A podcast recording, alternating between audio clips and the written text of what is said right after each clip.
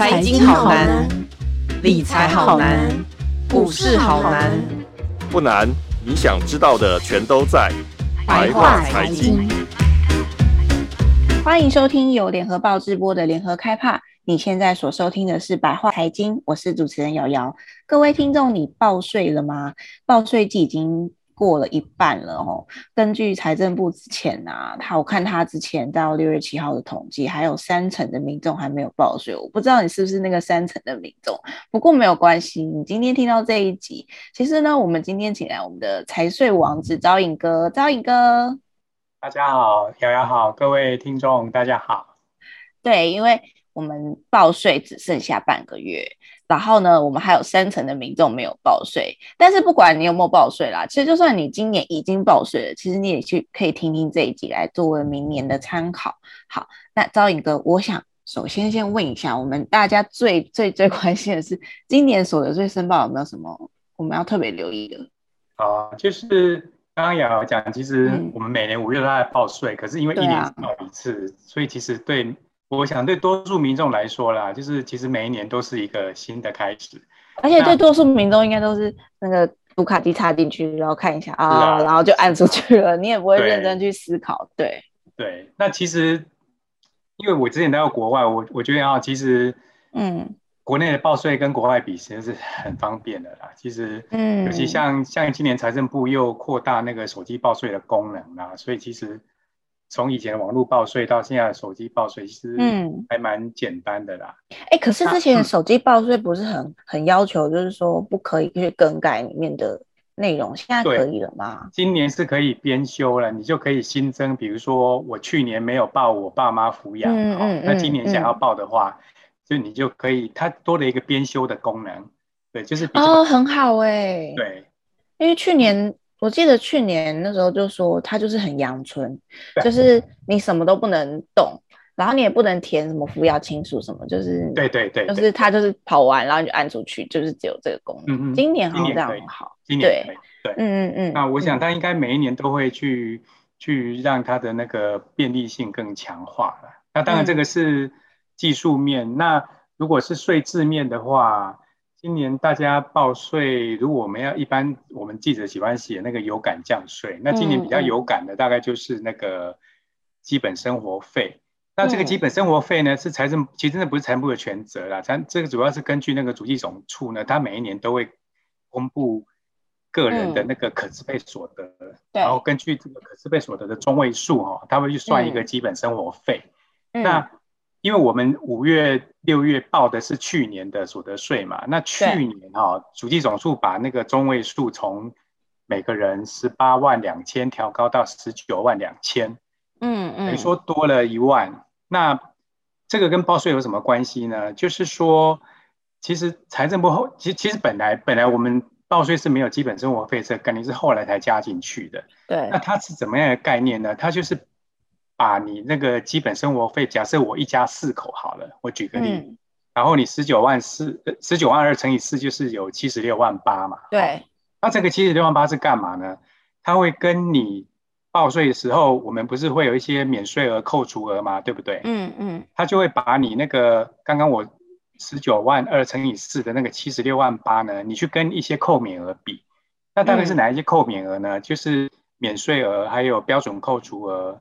还有储蓄投资啊，教育学费、幼儿学前、身心障碍跟长照，就这几类的扣除额，你把它加起来。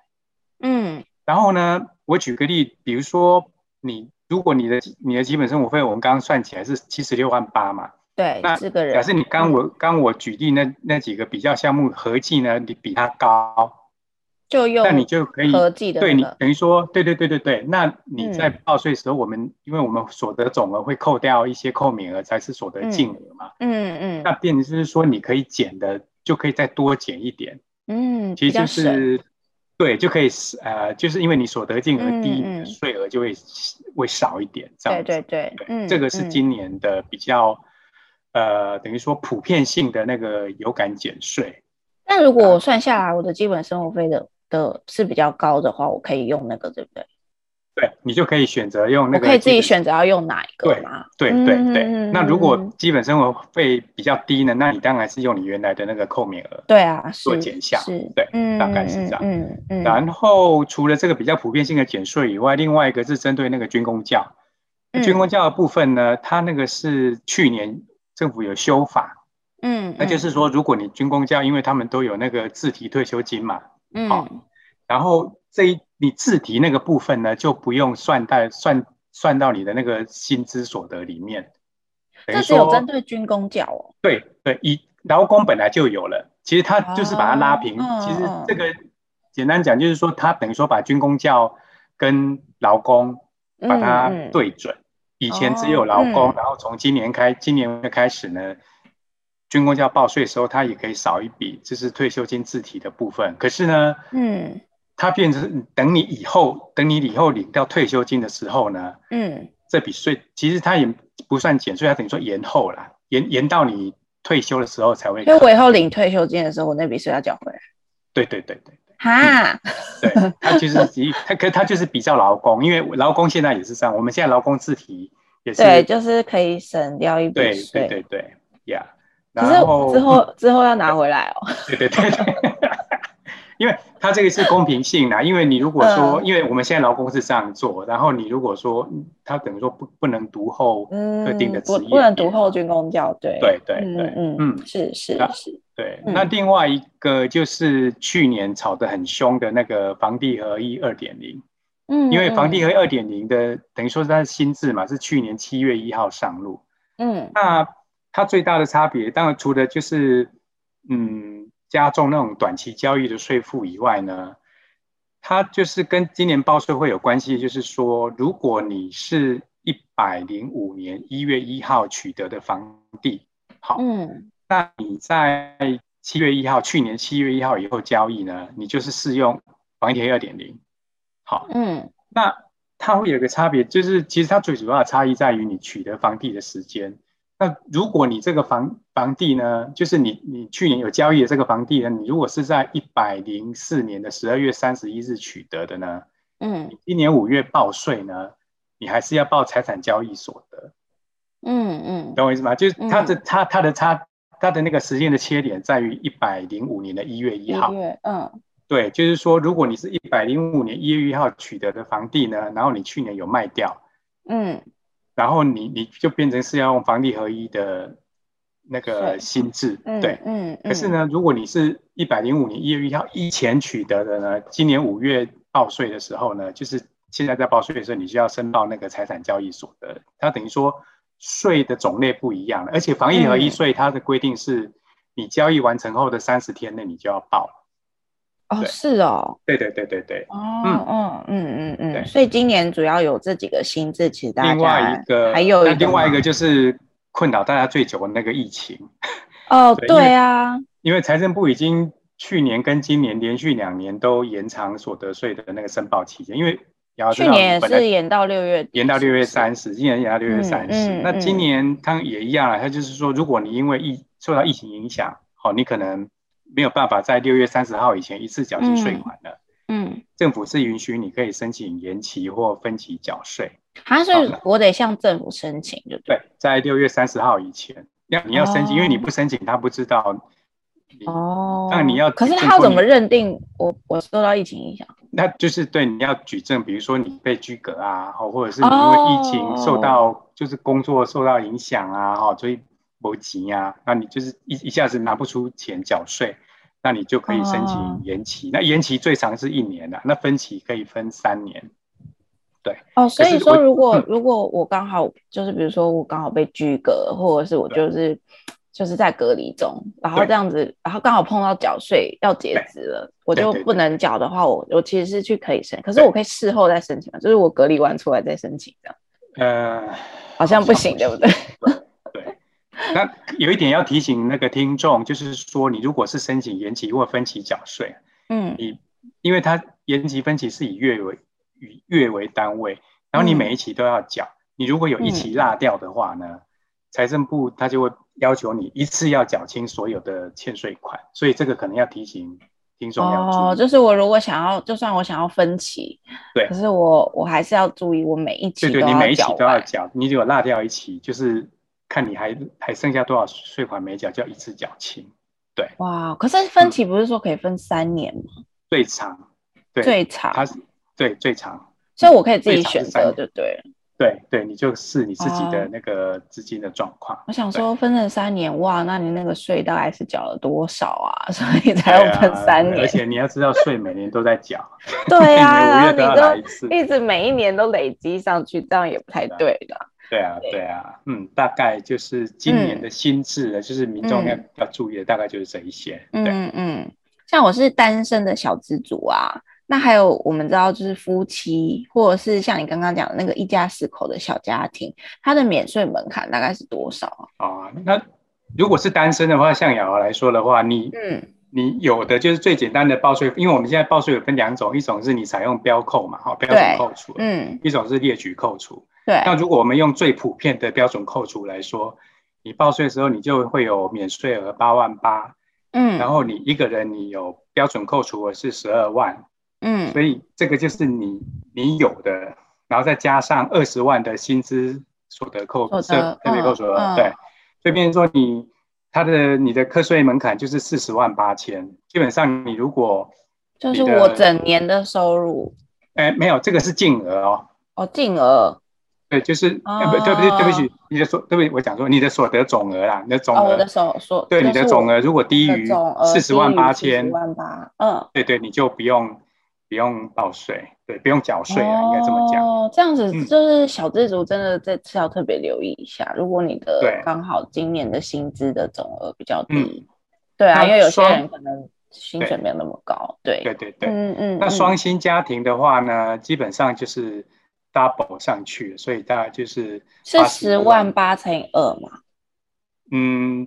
我看一下，对，就是八万八，你你就你就是有两个免税额嘛，就八万八乘以二就十七万，十七万六。那那标扣就是直接也乘上去，标扣就是十二万乘以两个人，就是变二十四万。嗯，那当然对，就那再加上薪资薪资扣除额变四十万，所以就乘以二加上去就是八十一万六千。嗯嗯嗯，对。那如果是四口之家的话，就大概要分，就是说。看你小朋友是，比如说你有就读大学，或者是还是那个国国国小，嗯，尤其因为为什么？因为我们有一个那个就是扣除额，它有分两种，一种是教育学费特别扣除额，嗯、那种是你小孩如果念那个大学，你是可以扣那个，就是一个人两万五上限，加起来就是五万。那如果是那个就读国小以以前的。就幼稚园呐、啊，我们有那个幼儿学前特别扣除额，嗯、那个一个人是十二万，嗯、这个比较高，对，所以这个会有差别。哦、所以我举个例，比如说你是双薪家庭，那你有两个幼儿的话，嗯、你的课税幼稚园幼稚园以前吗？对对对对对，嗯，那你的门槛就会拉高到一百二十三万两千。哦，可是那幼稚园之后就没有吗？没有，对，因为他这个是幼儿，然后就一直要等到小孩子上大学这样。大学，对，大学的话就一个人两万五。嗯，呃，一个人两万五，然后但如果你是幼幼稚园的小朋友，就是你刚好有两，一定要两个吗？还是说一个也可以？一个一个十二万。哦，一个十二万，对，两个就二十四万，对。嗯嗯嗯，这个就大家可以算一下。对对对，那这个会有这个东西，会有这个特别扣除额，就是因为少子化嘛。那政府希望鼓励大家。多生小孩，对，虽然我觉得 这个这个诱因，这个诱因感觉蛮低的，谁会为了生为了生所以去生小孩啊？对啊，小孩很花很多钱，是好，但至少如果有小孩的家庭，可以记得这个可以稍微留意一下，不无小补了。对啊，不无小补，对。对。哎，那赵远哥，我问一下哦，因为。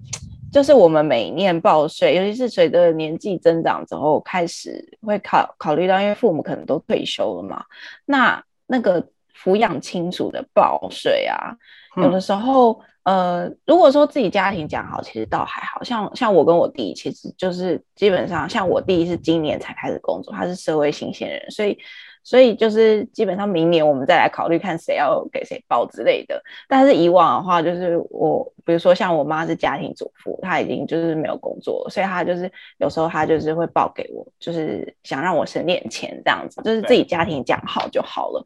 但是之前我们也常常看到可能会有一些案例，你那边会不会有一些案例，就是说报抚养金主要有一些证分证呢、啊？好啊，就是其实抚养金属，我们简单来讲就是分两种，依年龄来讲哈。如果你以今年来讲，就是说如如果你是猎豹年满七十岁，年满七十岁的话，以我们来算，就是大概民国四十年以前出生的人。嗯、好，嗯、年满七十岁的抚养亲属，他的免税额有十三万两千。嗯嗯，他如果是七十岁以下的，好，免税额就是八万八。他等于说乘以一点五倍，所以其实蛮多的。对，你如果是猎豹那种年纪比较大的抚养亲属，节税的效果就会比较大。嗯、那就回到您刚刚提到的问题哦，就是，也就是因为，嗯，猎豹抚养亲属免税额，它的节税效果很大，而且很方便，所以经常会会有一些争执啊。就家里小孩太多，也不是对，但为了比如说会吵说到底要轮到谁报那。一般因为国税局他不是会很愿意介入，就是你也知道，就是清官难断家务事嘛，嗯嗯嗯嗯、所以原则上呢，他会都会希望你子女之间，好、哦、自己先协调。嗯、那当然最理想务实的做法就是看谁所得高啦。其实父母亲呢，我的意思说，比如说我们兄弟姐妹之间看谁的所得比较高，他来列报抚养亲属是其实是。节税空间是最大，因为他适用的税率比较高。嗯，对。那如果真的协调不成的话呢，也不是说谁先报就先赢。因为我举个例子，对啊，这种不是先报先赢吗？没有，就是说我举例，比如说瑶瑶，你你你报税了嘛，哈、嗯，那你你先你把你你列报你妈妈当抚养亲属，嗯，可是实际上可能平常在照顾你妈妈的是你弟弟。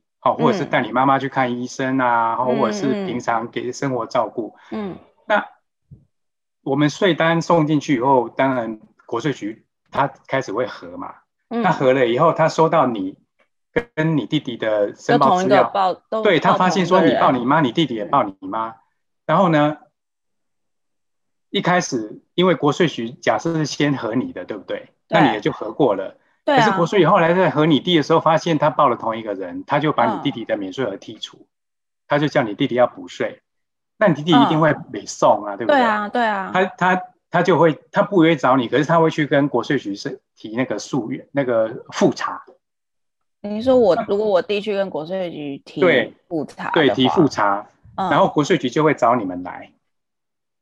那这个时候呢，他就会比如说举证，就是。就是变成是说，你弟就会举证说啊，比如说我我，我妈都跟我住啊，什么什么，嗯、对，因为通通常会有重复猎报的情况，一直一个是搞错嘛，还有另外就是比如说兄弟姐妹不和，对，哎，就整个事先都没有讲好，对，然后没得巧哎啦，因为如果你有巧好，也不会这样子啊，嗯，然后可是你如果到国税局那边的话，国税局就会根据市政好去决定说好这个到底这个免税免税额是要给谁报这样子。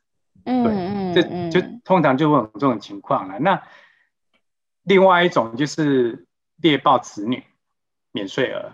对，那通常猎豹子女免税额会出状况，都是比如说呃夫妻可能是分居离婚，或者是离婚。嗯嗯，嗯对。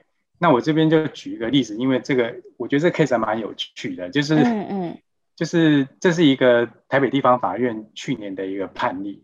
一个一个判决，不是判例，一个判决，就是，嗯，有一对那个夫妻，其其他是那个非非婚生子啊，就是没有结婚，然后生小孩，嗯，然后那个那个时候法院判监护权是判给妈妈，对，可是同时要求爸爸每个月要给两万块的抚养费，是，嗯，对，结果这个爸爸呢，他就他也报，妈妈也，因为他有抚养，他有付抚养，他每个月有付两万，结果后来。他当然被国税局剔除啊，因为国税局觉得监护权是妈妈，而且小朋友也都是妈妈在顾。嗯，结果呢，嗯、这位爸爸呢，他就去打复打复查打刑就，嗯、到最后告上法院。嗯，那我说这个案子很有趣的地方在于说，你知道那个地方法院的法官怎么判吗？地方法院的法官竟然判说，好，那这样子的话，那个小孩的免税额一个人不是有八万八吗？对。然后他说，因为这个爸爸每个月有给他两万块，他有尽到一定程度的抚养义务，嗯、所以呢，哦、一人一半，啊，就是妈妈四万四，爸爸四万四，可以这样分一人一半吗？我就是要讲为什么这个 case 很有趣，因为我们的那个所得税是加户制，就是都是以户为单位，啊嗯、而且那个免税额没有这种拆分的概念。可是你知道吗？其实国外是有的。像德国，所以国外可以拆哦。对，可是那个免税额拆分，这个国外算是少数啦，多数都是，嗯嗯，就是没有拆分的啦。嗯、像台湾啊、美国啊、日本都是没有拆分的。嗯，那因为这个知识体大，所以台北市台北国税局马上就上诉啊。这个太荒唐了吧？还拆分嘞？可是你也知道，法官就是。我觉得就是法官对于法的那种他们的自由心证，就是但你知道每个法官。可是这个在这个在嗯我们的财税法里面，实务上不可行，会有规定的吗？对啊，所以后来那个台北国税局上诉以后，那个高等行政法院的法官就等于说是撤销原告原处分，就是等于说驳回台北地院的那个处分，嗯、就是还是支持，就是说。免税额不能拆分呐，对对啊，对啊，对。那我我有问过国税局，国税局是说当事人还是可以上诉啦。可是目前为止，当事人是还没有上诉，只是 我只是举这个例子说这个。所以最后最后结果应该还是还是麻麻。目前目前是，因为他有他有监护权。对对对对，目前那个法院还是支持，就是国税局的主张，就是说。不能拆分，这个小朋友这免税也不能拆分，就是谁还在那边拆啊？这样子以后拆翻天。你如果如果有这个案子，然后假设有一个妈妈，然后比如说八万八好了，然后你知道他他生了五个，他有五个小孩，然后五个小孩全部一起拆，那这样不就闹翻天了吗？以后对啊，所以这个实物上法令上或许有解释空间呐、啊，可是你放到租税实务上可能会有。官方最喜欢就是自然有自爱难行的的地方啦，对，嗯、大概对这个，我我是那一天看到这个 case，我觉得蛮有趣，我觉得可以跟很有趣哎，跟大家分享，就是有有这种，嗯嗯嗯，哎、嗯，那这样你说，那这种抚养亲属，就是你会建议，就是大家真的要私下讲好吗？对，可是你知道，因为就是你知道，你知道，因为国内的其实我们的那离婚率越来越高嘛，对啊。重复列报子女免税额的案子也越来越多。后来，其实财政部在那个一百零九年呢，他有发布一个解释令。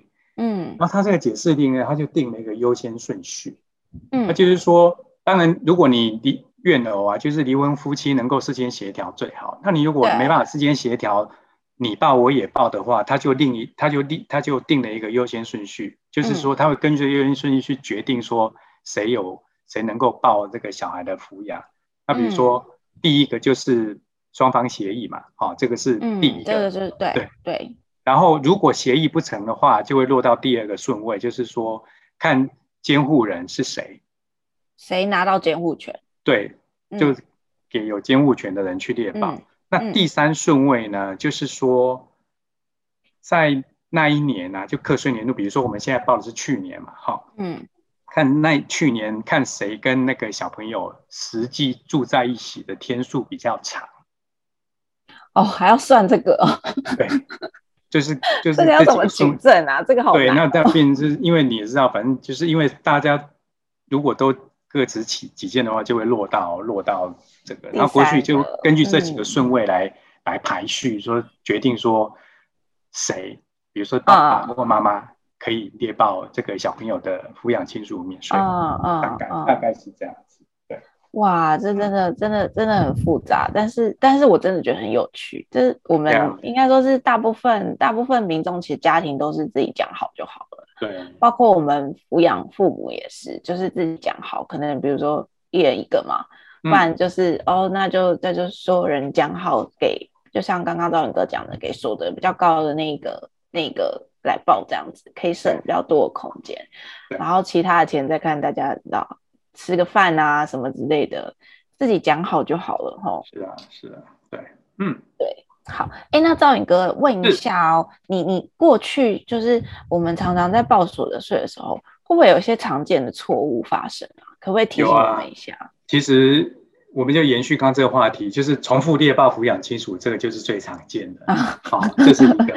然后呢，另外一个延伸的就是说，你在报抚养亲属的时候啊，嗯、我举个例，比如说瑶瑶，你爸你妈妈当抚养亲属，嗯、那如果伯母有所得，我举个例，比如说他有玩股票，嗯，或者是他有利息收入，哦、就是说你要记得连那个，因为通很很常发生的情况就是忘记。嗯嗯嗯，对，就有人就是没有报，嗯、没有报那个抚受抚养亲属的所得，对，哦，你是说他忘记，然后，另外就按出去这样吗？对，对对对，他没有把受抚养亲属的，哎哎，可以补。如果你自己发现，你当然可以重新上传资料。那你如果没有的话，就国税局如果查到，他就会叫你补税。哦哦，是是是，嗯，对对。然后另外一种。就是如果你未成年，嗯，好，因为你知道我我们所得税加户制嘛，通常规定是未成年是要给爸爸妈妈当纳税人去报，嗯嗯。那现在有一种情况呢，就是说，比如说爸爸妈妈没有所得，或者是所得很低，嗯，通常就是爸妈没所得啦。那如如果他他的小孩有所得，那要怎么办呢？因为小孩他也不能，那未成年是不能当自己当做纳税义务人，对对。所以如果是这种情况的话。就是爸爸妈妈还是要报税，然后呢，把你的那个小朋友，就是未成年的小朋友的所得并进去。嗯、对，因为很多情况就是未成年的小朋友有所得，他他以为自己不用报税。他可能很多未成年的青少年，他们就是学生，他们都有去打工，他们有时候打工其实赚的蛮多的。对对对，对，像这个也会，嗯、就是这个也是常常发生的那个错误这样子。嗯嗯嗯。然后呢？还有另外一种，就是其实我们刚刚有大概有提到，就是所得净额跟所得总额。对，净额其实你要是报税的时候呢，你在填那个扣缴凭单的资料，你应该是先填总额。嗯，因为总额再去扣掉扣免额才会变净额。对，净额是比较少的啦。嗯，可是有些人在填的时候，他就直接填净额，嗯、等于说先填了净额，再去扣掉扣免额。所以这个这个也常常，对对对，这个也常常会大家 可是可是你知道，其实有些时候这个不是纳税人的错了，因为一年报一次，有些时候当然有些人可能是故意的啦，可是我想多数民众应该都不是故意要逃逃漏逃漏税的。是是是。然后另外一种呢，就是比如说亲人啊，尤其是最常发生就那个抚养亲属，他其实他已经过世了，比如说。以今年报税来讲，如果他是在一百零九年，嗯，一百零九年十二月三十号、三十一号以前过世的呢，嗯，你就不能把他报抚养，因为常常有那种 幽灵人口被那报抚养亲属。那因为我们现在那个税政跟户政系统都有连线，他是一勾机就会发现说，哎，这个人哎，他去年就已经过世了，为什么还今年五月报税还拿来报？有些人可能忘记啦，他可能没有认真看，他就 是到。就是弄出来，然后就按出去了。他没有认真看.这个我们不能说他是故意的，就是有可能忘记。对。然后呢，另外一种就是，比如说男女朋友同居，因为那个同居，那、嗯、他在法律上是没有关系的，所以同居男女朋友呢也不能，合并报吗？合并 也不能报抚养亲属，也不能说抚养亲。比如说我报我女朋友抚养这样子。或者是，或者是女朋友帮我妈妈抚养。对对对，不行。哦，这拜托先去结了婚再来好吗？对对。然后最后一个就是捐赠扣除额。嗯、捐赠扣除额有一个，就是如果你是有对价的，嗯，我觉得因为捐赠嘛，既然是捐赠，那就是无偿嘛，对不对？嗯。比如说我捐给。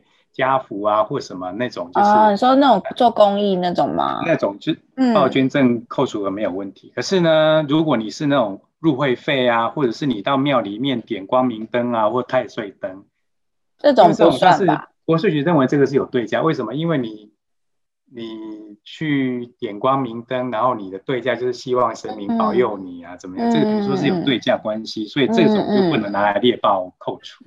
就是纯纯捐赠才可以，纯捐赠才可以。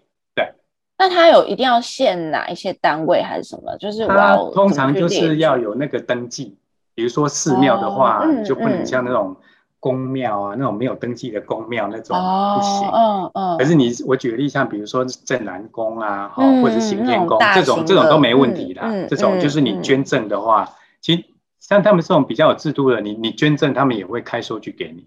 嗯嗯嗯嗯。可是如果是点光明灯，小型宫庙，小型宫庙那种就不行，那种也不行。然后点光明灯，自己在那边点光明灯，就觉得是准。那个捐赠也不行，那个也不行，对对对对对，大概是大概是有一些误区啊，就是比较常见的报税误区，大概是这些。嗯嗯嗯。